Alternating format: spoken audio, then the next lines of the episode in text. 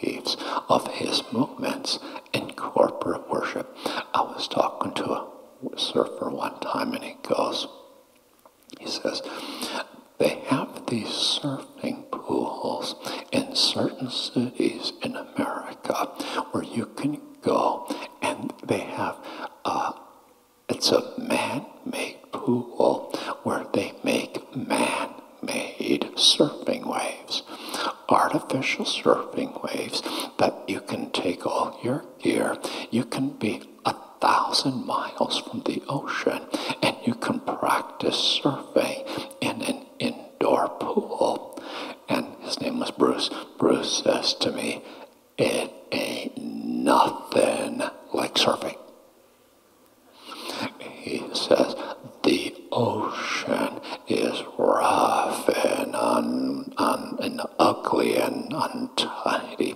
He said, In the ocean, you've got wind, you've got sand, you've got sharks, you've got other people in the water, you've got tides, you've got undertow, you've got riptides, you've got rocks, you've got weather. He says, and, and then Bruce says to me, God doesn't want us surfing safe waves in an artificial environment.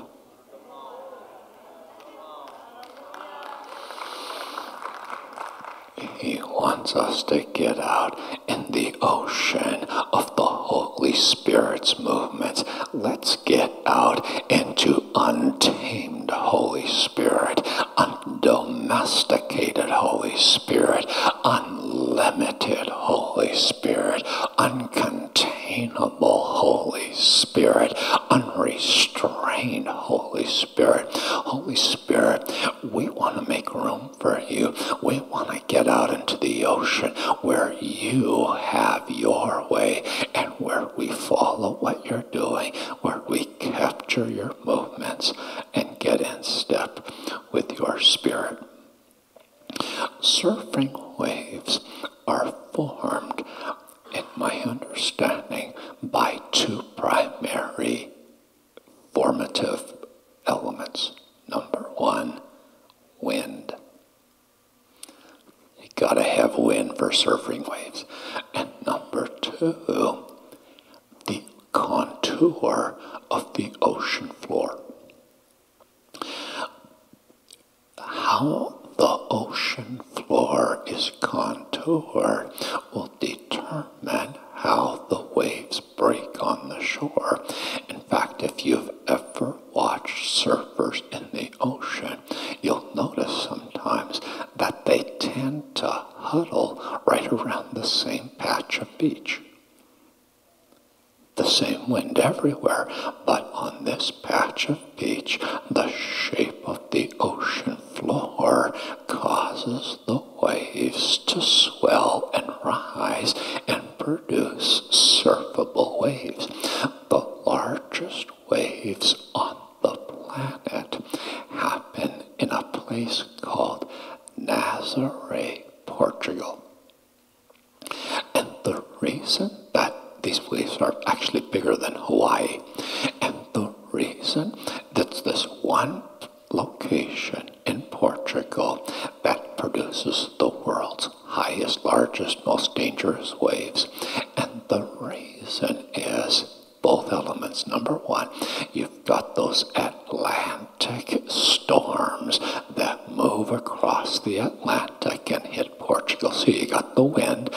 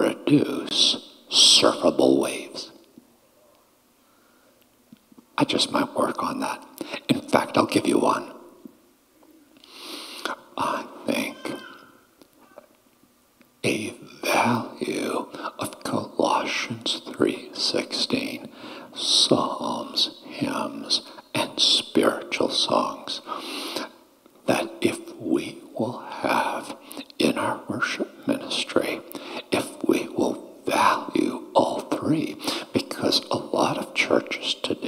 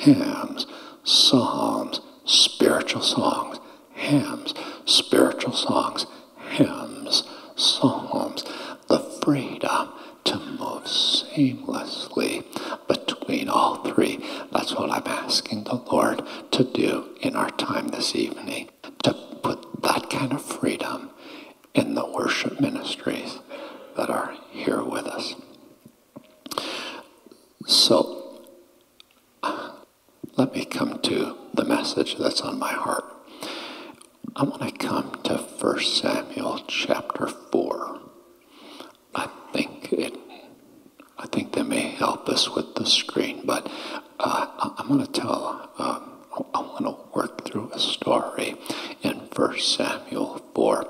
Here's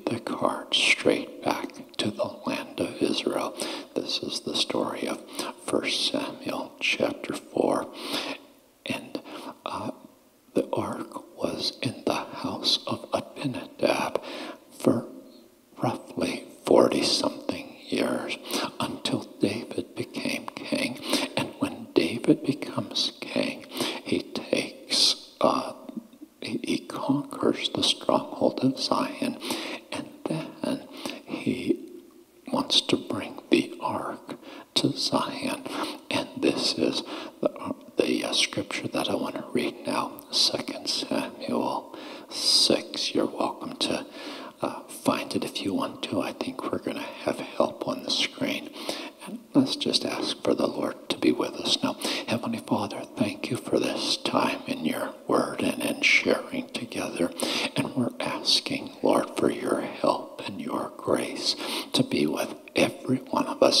person.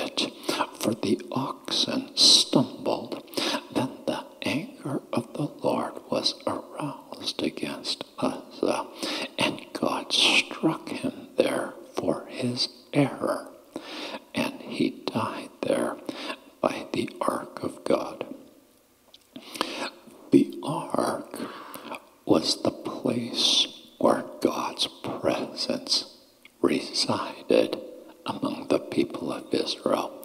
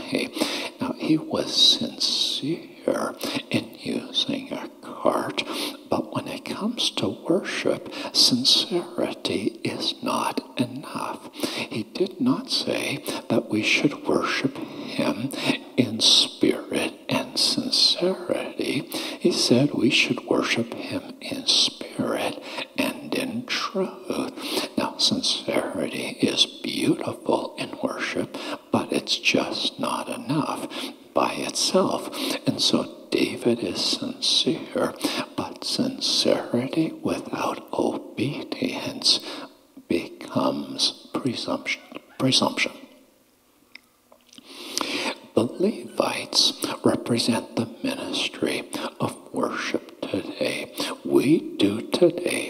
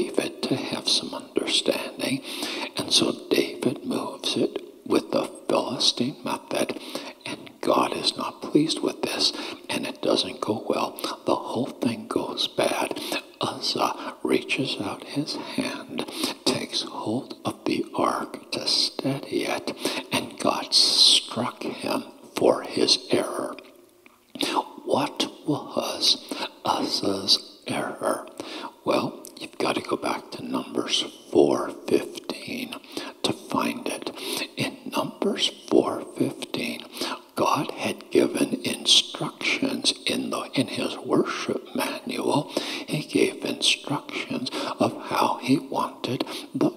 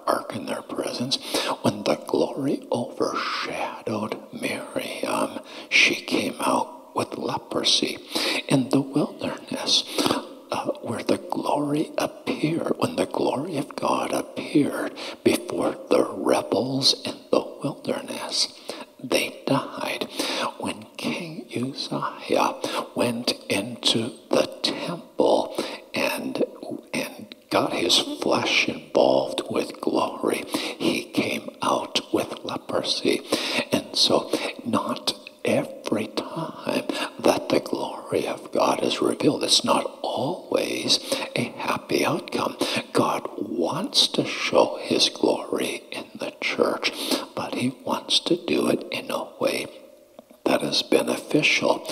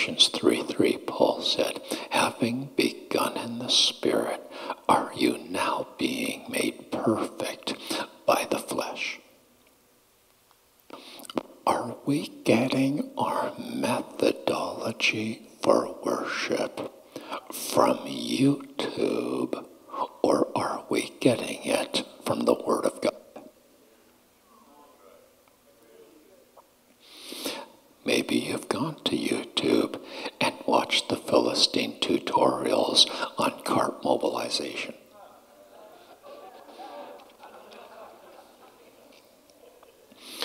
The worship carts on YouTube are pretty impressive.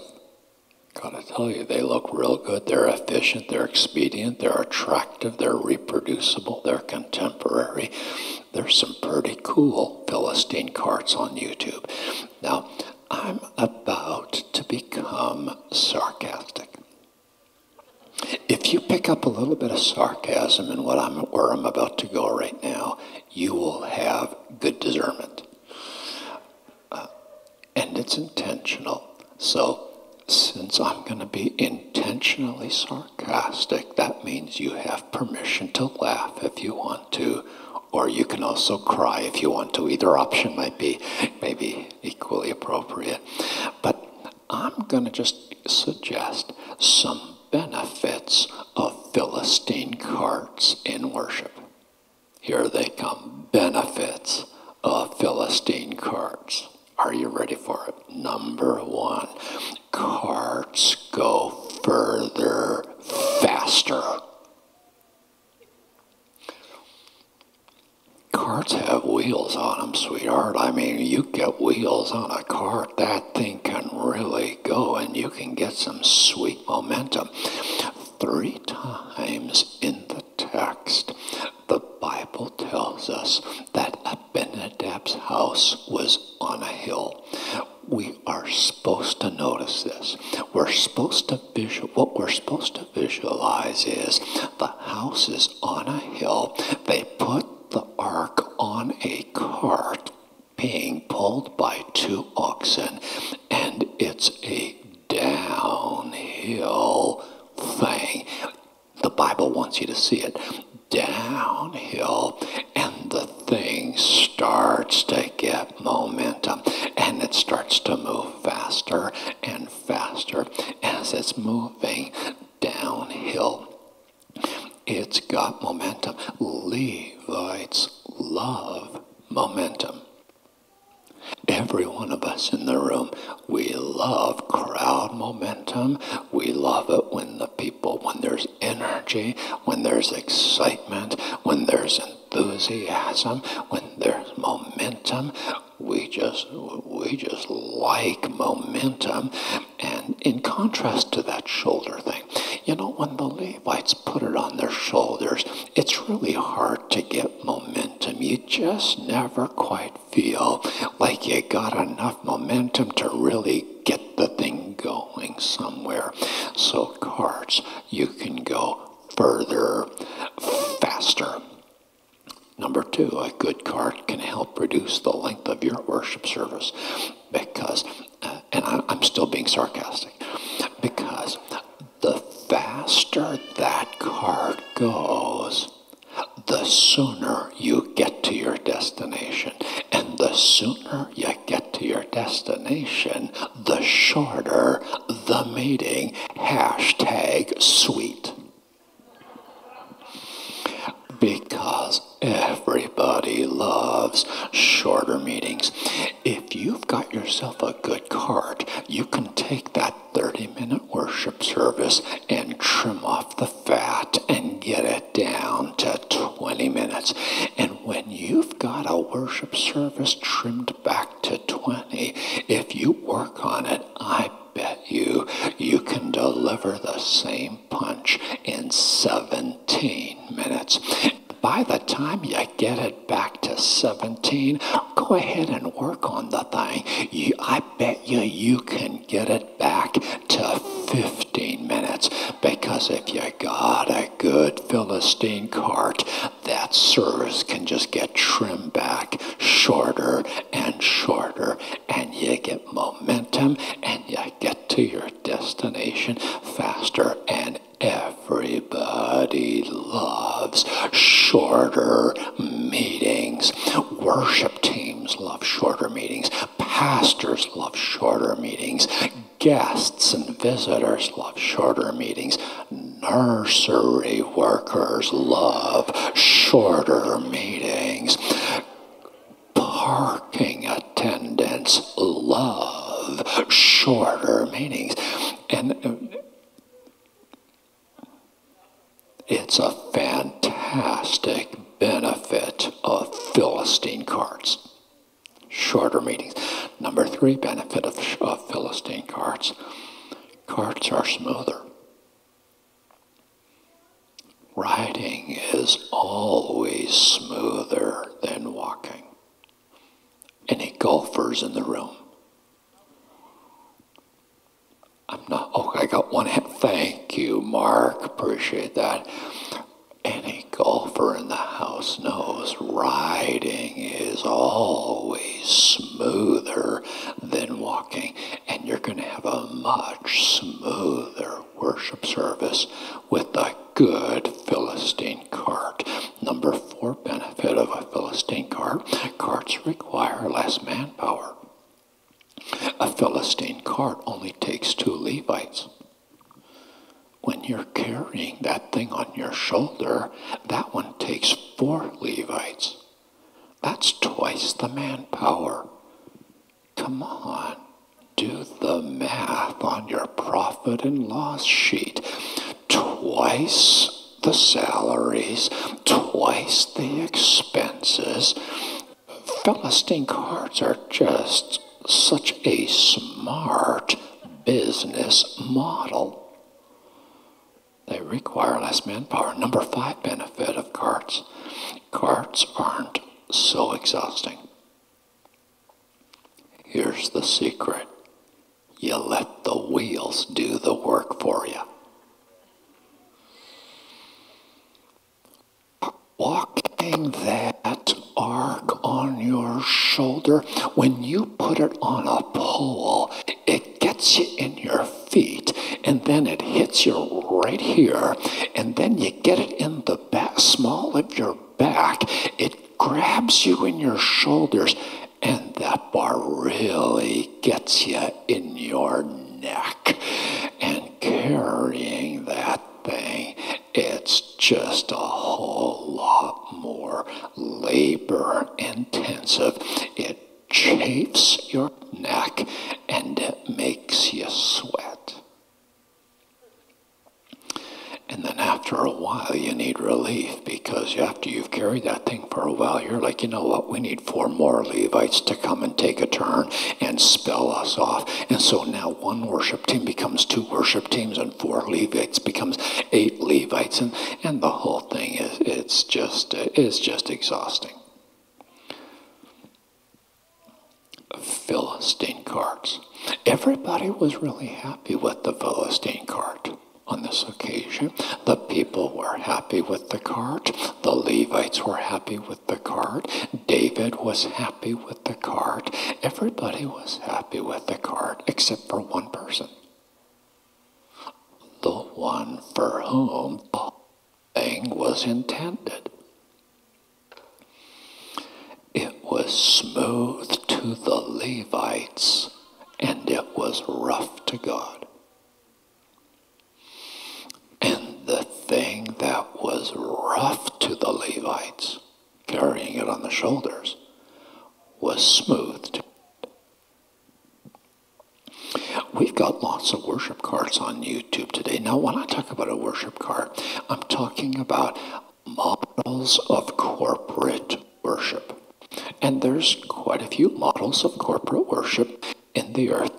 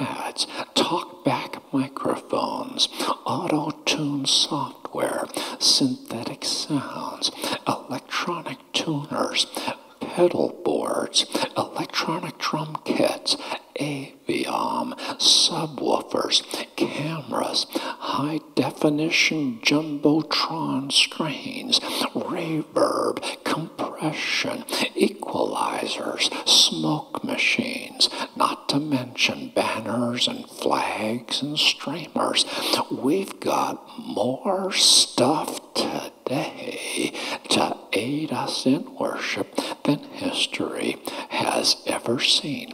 And with all these aids and implements at our disposal, with all the cart options that we have, it's easier than ever to have smooth worship services that go further, master.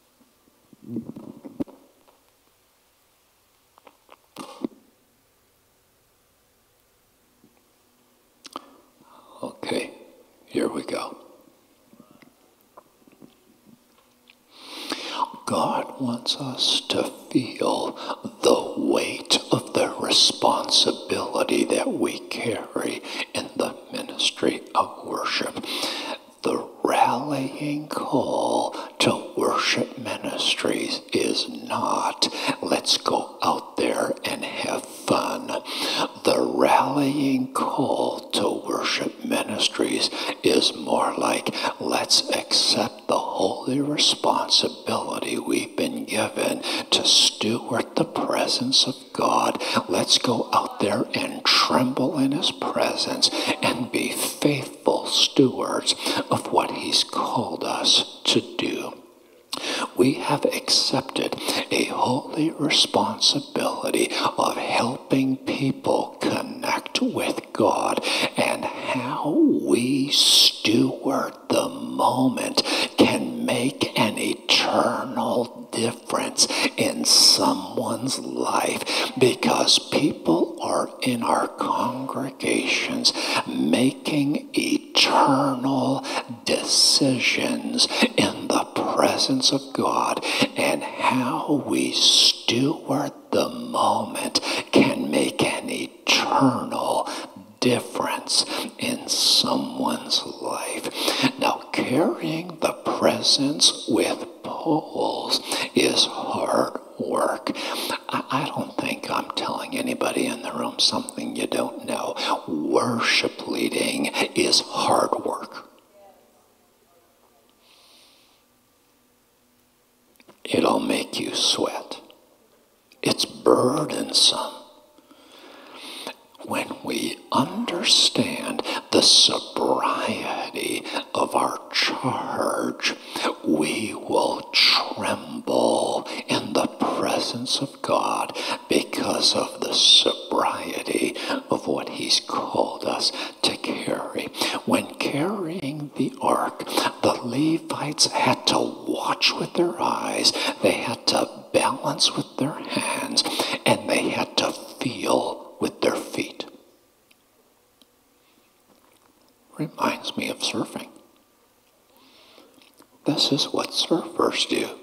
They watch with their eyes, they balance with their hands, and they feel with their feet. It's the exact same thing that the Levites did when they carried the ark on their shoulders. Now, I'm going to say something right now that I don't even know what it means, but it's going to come out of my mouth. We lead worship with our feet.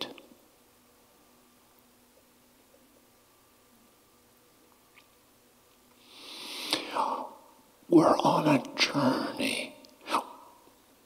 Worship meetings are a corporate journey. We gather together. We're starting at point A. We're moving toward point B. And we're shepherds. We're pastors who are shepherding God's people in a corporate journey as we're on pilgrimage together into the heart of God. We want to have a sense of beginning, a sense of launch, a sense of journey, and hopefully a sense of destination and completion. We want to go somewhere together. And worship ministries are Levites that carry it on their shoulders and pastor and shepherd the people of God toward Zion. So I have a question uh, that I've been working with for a while, and I want you to wrestle with it together with me. Here's my question What does it mean to take six paces and then stop? The second time around, when they when David moved the ark the second time, he consulted the proper order. The Levites put it on their shoulders. And this one, it's also 2 Samuel 6, but it's verse 13. And so it was, 2 Samuel 6, 13. And so it was when those bearing the ark of the Lord had gone six paces that he sacrificed oxen and fatted sheep. They went six paces, stopped, sacrificed. Six paces, stopped, sacrificed. Six paces, stopped, sacrificed. What does that mean?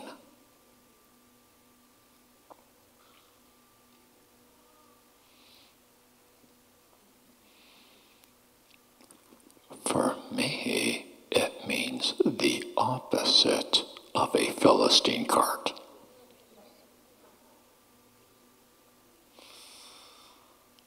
It's herky jerky. It's stop and go. And God calls it smooth. Listen, the ark, the, the cart with wheels never did get to Zion. Carrying it on their shoulders, and it got to Zion. Stop and go the whole way takes six steps and then stop.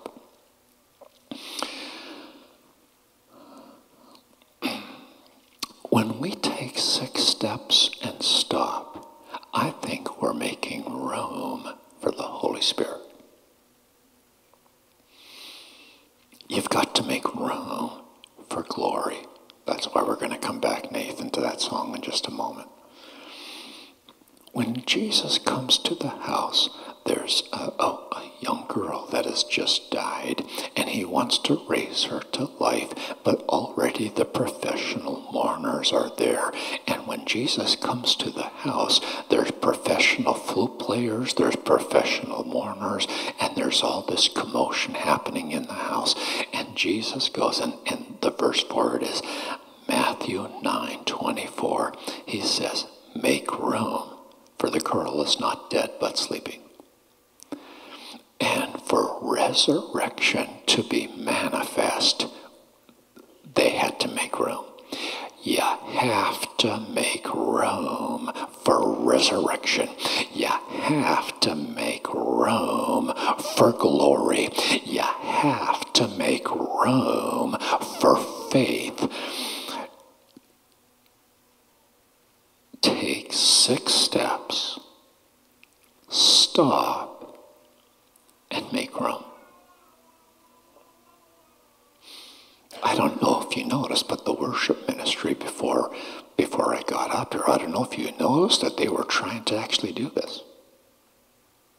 Did you did you pick up on it? Like we we did a hymn and then we stopped. And and we're all like, where are we going? And they're asking the exact same question. because we don't know where we're going.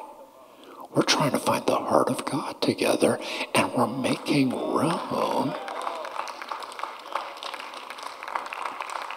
because we're carrying it on our shoulders.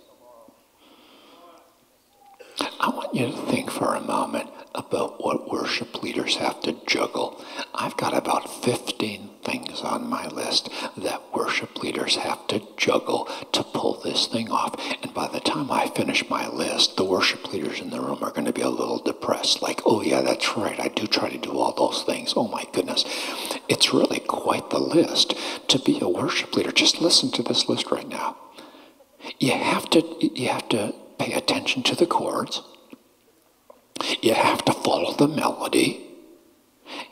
You've got to pay attention to the voicings of all the instruments. What inversions, what, what are the right inversions to play? You got to be attentive to the lyrics. You got to be attentive to the syncopation and to the rhythm. You've got to control the pitch of your voice. You've got to control your vibrato. You're trying to build team cohesiveness. And so you've got signals going on and you're kind of nodding at one another and you're smiling at one another and you're talking on the talkback microphone and you got signals going on and you're trying to get the team connecting and, and moving together. And then you're managing congregational engagement because you're trying to figure out are they worshiping or are they watching? Are they really with us right now? And then if they're watching instead of worshiping, what do I need to do right now to get them engaged so that they will become worshipers in this moment? And we're trying to get, you know, should I use a scripture? Should I use an exhortation? Do I just yell? What do I do right now? And then you're trying to figure out, well, should I do a song right now or a hymn or a spiritual song? And then you're trying to follow the leading of the Holy Spirit. Lord, what are you saying to us right now? Where do we need to take this thing? And on top of doing all of that, you are trying to engage personally with Jesus Christ because for you, it's personal. If you're a hireling, all you really care about is that they worship. But if you're not a hireling, you've got to have your own thing going with Jesus. You're not satisfied that they worship. For you, it's like, no, I've got to have my own fire going here. It's got to be face to face, eye to eye, heart to heart. Jesus, it's about you and me. And if nothing else happens in this service, I have got to have something with you going on in my spirit because it's personal for me. I'm not a hireling. I'm a true shepherd. And so on top of everything else that you're trying to juggle, you are insistent that it be authentic and real and personal, face to face, gut to got tears down my face connecting with Jesus personally because I love him. When you consider everything that a worship leader has to juggle and to pull off in a corporate worship service, if you're going to balance all of that, I think there's only one way to do it. Take six steps and stop. Jesus, it's about you.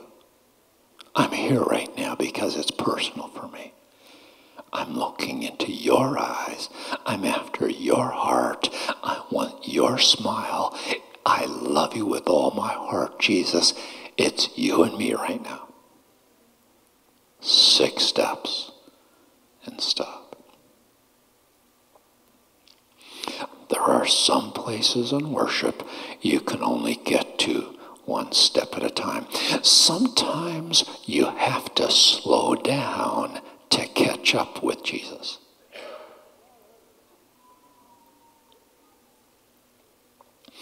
If you want a worship concert, get yourself a good Philistine cart. If you want to move through a set list, get yourself a good Philistine cart. If you're interested in playlist worship, get a good cart. But if you want worship in spirit and in truth, you're going to have to carry it on your shoulders, go six paces, and stop. If you want to learn to dance with the Creator, that's what the surfers called it. They said when you're on those big waves, they called it dancing with God. If you want to learn to dance with God, look at how He created the world. He took six paces and stopped. You know what's happening on Instagram today. People are posting their highlights, and so when you're on Instagram, you're seeing people's show reels, and and uh, then we, we we want our lives to look like their show reels. But part of us is going, you know what? What I'm looking at on Instagram, it's not really real. It's just the show reels of their highlights. But still, there's something inside of me that wants to compete and measure my dull, boring life with the excitement of their show reels. And we're doing the same thing in worship. We're going on YouTube and looking at the show reels of world class worship ministries that are showing us their highlights, and we're comparing it with the dull, boring thing we have going in our church. And I'm here tonight to say it's not real. It's not real. It's YouTube show reels. YouTube playlists have become the global model for corporate worship around the world. And YouTube, it's giving us a cart model of corporate worship a playlist model of worship. And I'm saying it's not real. So here's what they did with the Philistine cart. This is 1 Samuel 6:14. When the Philistine cart came into Israel territory, here's what they did with it. 1 Samuel 6:14. Did this get into the notes?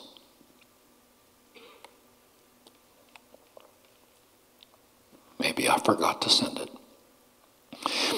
I'll read it for you. 1 Samuel 6:14. So they split the wood of the cart and offered the cows as a burnt offering to the Lord. They split the cart up with axes. The word means to dash in pieces. It's when Abraham split the wood for the burnt offering. It's the exact same word. They took axes to the Philistine cart. They broke it up. They slaughtered the cows. And maybe there's somebody in the room that needs to take an axe to a Philistine cart.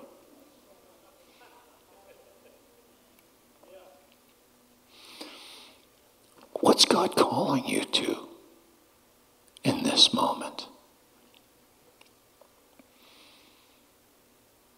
The Holy Spirit's and He's personalizing this now because what God is talking in the God's saying things to people in the room that's not coming from the microphone. He's just talking to you personally. Some things that are actually Philistine carts in your life, and you're gonna have to do the violence of getting an axe out and taking it to that cart and saying, In Jesus' name, I am not going to go with this Philistine cart. I'm going to put it on my shoulders and be a steward of the presence of God. I've been talking about feet quite a bit tonight. I invite you to consecrate your feet to the Lord. The Levites, they watched with their eyes, they balanced with their hands, and they felt every step with their feet because when we're in worship, God wants us to feel every step with our feet. And I invite you to consecrate your feet to the Lord Jesus tonight. To say, Jesus, I'm giving you my feet again to walk in holiness, to shoulder your presence, and to walk carefully in your presence because I'm not a driver of the presence of God. I am a carrier of the presence of God. There's some violent things that God may be putting in front of you to do. Jesus, we give you our feet. I'm going to tell a couple stories. And the, the common element in these stories pay attention to altars that God honors. I'm going to tell three stories. When God puts fire on an altar, pay attention to it. There's something to learn about that altar. When God puts fire on an altar, it's his way of saying, I like this altar. And when God likes an altar of worship, it's something to pay attention to. Okay, God liked that one. Why? And he's like, that's the question I want you to be asking. Why did I like that altar? First story David has, uh, he's come to Zion. He is the, he, he's the king of Israel, and he blows it. He counts the people of Israel, and part of the judgment is a destroying angel is sent by God who destroys 70,000 people in the nation. And then, as the destroying angel comes and he's in Jerusalem, and God says to the angel, Okay, stop now, it's enough. And where the angel stopped, right at Ornan's threshing floor, God said to David, I want you to build an altar right here and offer a sacrifice.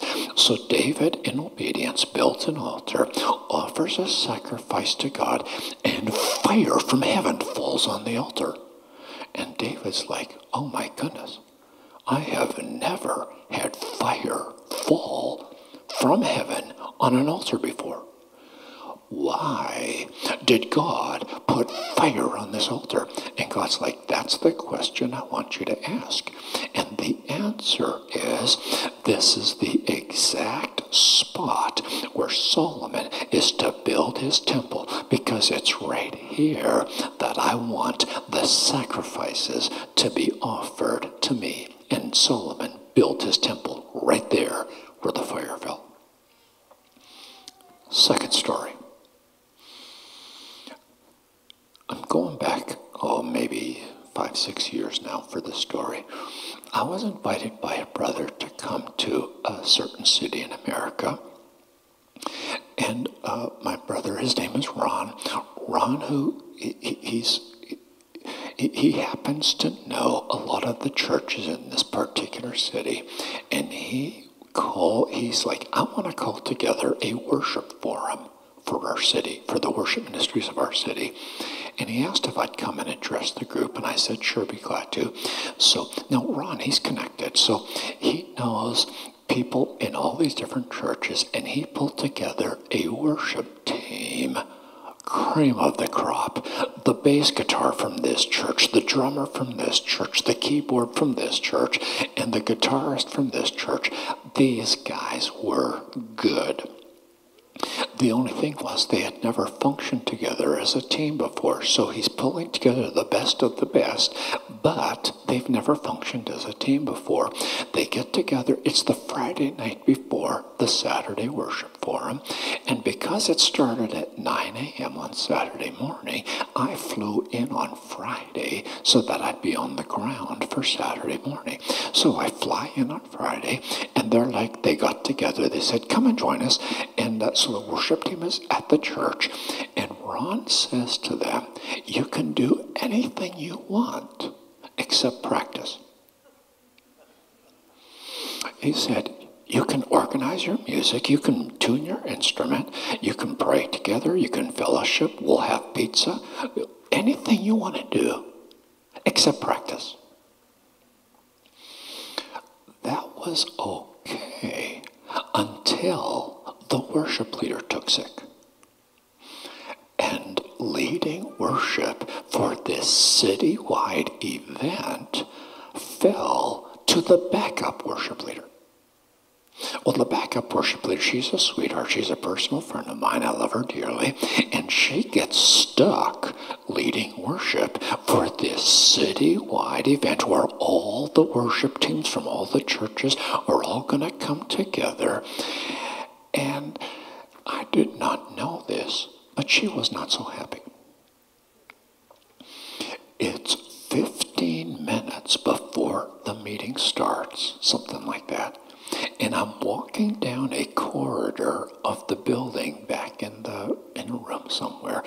And the worship leader, she has cornered her husband in a room, in a side room, and she is letting him have it I overheard it by accident. I just happened to be walking past the room, and she is on, she is after her husband because her husband is best friends with Ron. And she is like, You have got to talk to Ron. It's driving me crazy. I don't know what we're doing, I don't know where we're going. There is no vision for this event. He won't let us practice, and she is unhappy. And I'm like, oh, this is interesting. We're starting in 15 minutes, and our worship leader is wound. So when we started at 9 a.m., I'm right in the front row, Maddie, right where kind of where you are. I was right in the front row, and I'm, I'm just like, what is going to happen today? Because when the worship team comes out, they come out on the platform and they're all smiling and they're all just looking really good. But I have insider information. I happen to know they are not happy up here. I give you my testimony. With the first line of the first song, Jesus walked in the room. It was stunning. The presence of God fell in that room with the first line of the first song Fire on the altar. And I'm like, why did God put fire on that altar? I don't know, but I'm going to give you my theory the refusal to rely on human strength. They were good. They could have been even better if they could have just had a chance to practice. And it was a resolve. Ron, the guy who pulled, pulled together, he says, we are not to maximize our human strengths. We're to step into this with voluntary weakness, set aside human strength, and depend on God. And fire fell on the altar.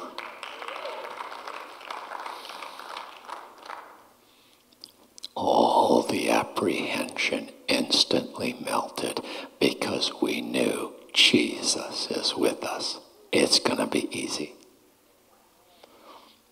My last story. I'm in Colorado Springs. This is May of 2021.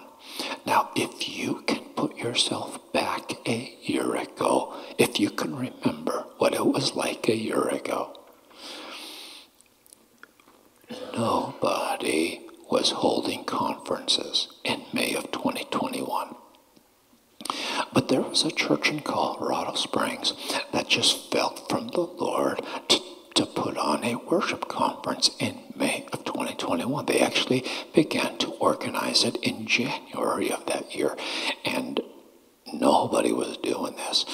And uh, so Brian is the name of the brother, brother organizing it. Brian, he contacts me and he goes, "Do you want to come be a part of this?" And uh, and I'm like, "Man, this, this is bold, bro." Yes, I'm coming. and so I go to Colorado Springs, and the, here's the good part of the story. I got COVID at the conference. I love that part of the story. Just the irony of it. So I go to this conference in Colorado Springs, May 2021. There's about 400, 450 people in the room, something like that. And just a little bit giddy because for two years we haven't done anything and we haven't been together for two years and everybody's just a little bit like you know in a candy shop because we're together and we're worshiping jesus together. And and we were just like and and, and the lord was honoring it and the presence of the lord was really sweet at this event it's I think the second night of the conference, and there's a couple from Bethel Music called Paul and Hannah McClure. Does that name have any any name recognition? I've got a couple, got a couple, three, four hands on that. Paul and Hannah McClure are worship leaders with Bethel Music, and they had been brought in to lead worship on this particular night. Uh, it's my first time at a worship conference in two years. Turns out it's their first time at a worship conference in two years, and for about a everybody in the room, it's their first conference. And so we're all of us together in this, you know, uh, just, it's been two years and we're just happy to be together. And so the presence of the Lord is sweet and we having a wonderful time together. Paul and Hannah are leading worship. It's the second night. And they're doing Sarah McMillan's song, uh, You Are Good, You Are Good. Oh, you'll never let me down. You recognize that song. Paul is doing the hymn, and then Sarah, in the middle of the hymn, she throws in a psalm. It's not in the hymn, but she starts to sing spontaneously from Psalm 23. And she goes, Though I walk through the valley of the shadow of death, I will fear no evil. And she's singing Psalm 23 with the same meter and rhythm and chords and melody of the hymn, King of my heart. And so she sings that line. Then they go back to the hymn, and Paul does, You'll never let me down. You are good. You are good. And then Hannah comes back and sings her psalm again. And they start to ping pong back and forth between the hymn and the psalm. And I'm going to guess that the water level was somewhere around waist deep. You know what it's like when you got ankle deep water, you got knee deep water, you waist deep water. What we're really interested in is swimming depth water. That's where we want to go with the thing.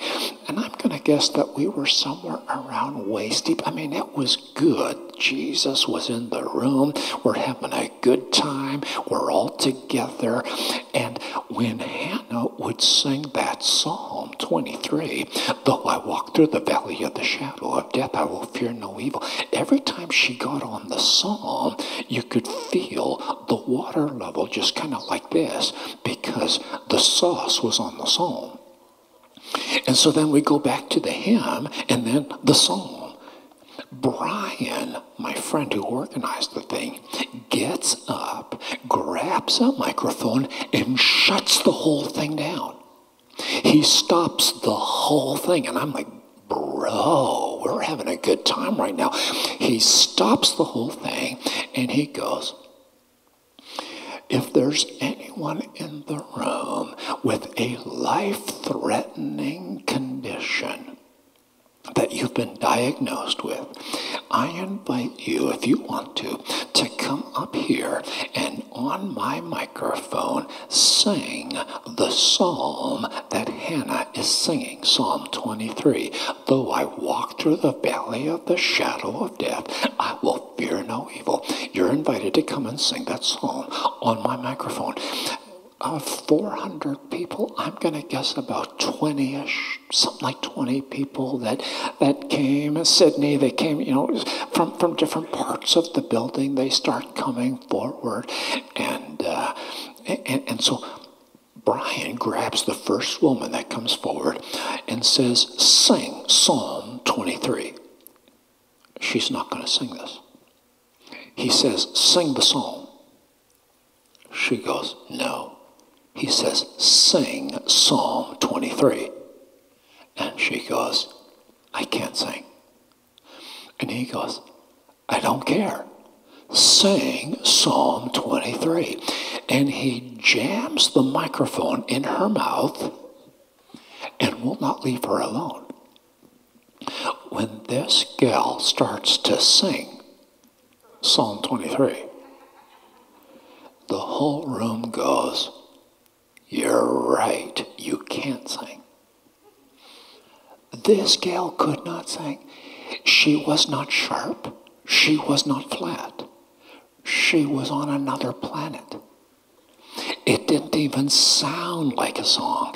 It was some kind of a guttural intonation that wasn't even close to a melody line. And she begins to kind of gutturally speak out, Though I walk through the valley of the shadow of death, I will fear no evil. And I'm giving you my testimony. When she opened her mouth and began to kind of talk her way through that line, a wave of the Holy Spirit crashed into the room, and we were all of us instantly in swimming depth waters. It wasn't because of the professionals on the platform. It was because a gal that couldn't carry a tune in a bucket with a life threatening condition sang a song of faith to the Lord. Why? Come on, you stand right there. Why did God put fire on that altar? I don't know, but I'll give you my theory. We took six steps and stopped.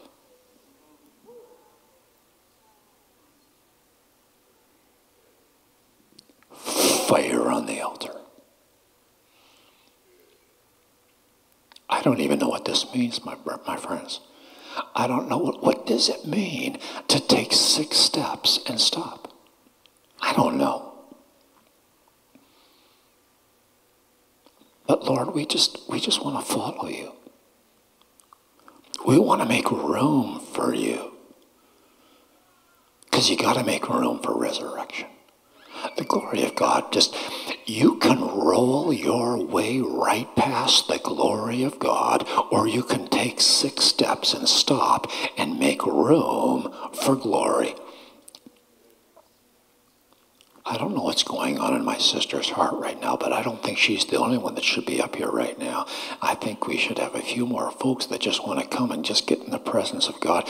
Uh, I'm going to ask if the worship team would come and get ready, and and in in, in in just a few moments, we are going to, uh, or and uh, if you would be willing to wait on the music till I'm finished, that's helpful to me because of my uh, my vocal thing. But you might even want to take your shoes off when you come up here tonight if you want to. You can, but because some of you are coming up to give your feet to Jesus, you're coming up here to, Jesus, you have called me to watch with my eyes, to balance with my hands, to feel with my feet. You have called me to, to, to, to to capture the waves of the movements of the Holy Spirit. You have called me to read the ocean of your movements. You have called me to be a Levite in the courts of the King. And I have said yes to a sober, holy responsibility. I'm not in this thing because I came to have fun. I'm in this thing because I came to steward a holy moment in the presence of God. And Lord Jesus, I'm asking that you would give us altars. Give us altars in our churches, altars where the fire falls. I'm asking for the fire of God to fall in Owensboro, Kentucky, in Jesus' name. I'm asking for the fire of God to fall on some worship ministries that are represented here. I'm asking for the fire of God to fall on some pastors, on some elders, on some worship leaders. I'm asking for fire to fall on altars as we consecrate ourselves to you. Lord Jesus, I'm asking that you would give us the grace to recognize when the wave is coming. Give us the grace to mount the waves of the Holy Spirit. Take the wheels off our carts and help us, Lord Jesus. There's somebody in this room, you've got to do some violence to a cart. Somebody in this room, because the kingdom of God suffers violence. And somebody needs to say to the Lord, I am taking an axe to this cart in Jesus' name. The wheels are coming off in Jesus' name. In the name of Jesus, I'm going to carry it on my shoulders. I'm going to walk it in the Holy Spirit. I'm going to make room for glory in the name of Jesus. I want to break off some things off some Levites today in the Holy Spirit. I'm asking God to break off in the name of Jesus, may He break off of you comparisons with YouTube show reels of world class worship ministries. We are not competing with their cart, it's not real. I'll tell you what real is it's getting the ark on your shoulder, taking six steps, and stopping. That's what's real. In Jesus' name, I break off the comparisons. In the name of Jesus, I break off of you this thing of, of being bound to playlist worship. Playlist worship sets. I'm breaking it off of you in Jesus' name. You are no longer bound to a playlist worship set, but you are called to the freedom of moving seamlessly between psalms and hymns and spiritual songs. I am asking right now, Lord Jesus, would you anoint every worship leader in this room to move seamlessly between psalms and hymns and spiritual songs? In Jesus' name. I break off of your life the burden of smooth. Just receive that right now in Jesus' name. I'm breaking it off your life in the name of Jesus. He never called us to smooth, He called us to six steps and then stop. It's actually for us, it's not smooth, but He's like, I like it. It's smooth to me. And we're called to what's smooth in the Holy Spirit by the grace of, I'm breaking off of you the fear of man in Jesus' name. You are not beholden to a congregation. You are not beholden to a pastor or to a board or to elders or to deacons. You are a servant of God Most High, and I'm breaking off of every person in this room the fear of man. From this day forward, you will not live under the burden of the fear of man, but you will be liberated to obey the Holy Spirit. And Lord Jesus, would you teach us how to read the ocean of the movements of the Holy Spirit? Lord, I'm asking that you would take us into the deep, into unhindered Holy Spirit, unbridled Holy Spirit, dangerous Holy Spirit. Take us, Lord, into the waves of your movements in the Holy Spirit in Jesus' name. Let's just all in our hearts right now, Lord, we're going to make room. We don't even know what it what does it mean to take six steps and stop. I don't even know. Lord, I don't know what this means, but by your grace, show me, teach me, help me to walk with you. I'm going to take six steps and stop and make room for glory. In Jesus' name. In Jesus' name.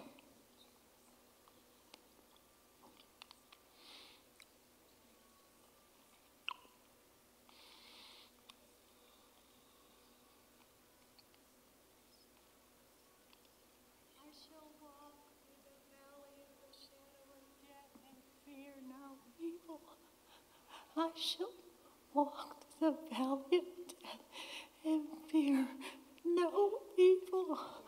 This cancer cannot be in my body. It is not of you, God. It is Satan, and I reject it. I reject it in the name of Jesus. We stand with your sister. In Jesus' name, we stand together as the body of Christ and we say that Though you walk through the valley of the shadow of death, you will fear no evil, for he is with you. Though you walk through the valley of the shadow of death, you will fear no evil, for God is with you. We rebuke every cancerous cell in Jesus' name. Be cursed in the name of Jesus, every cancerous cell.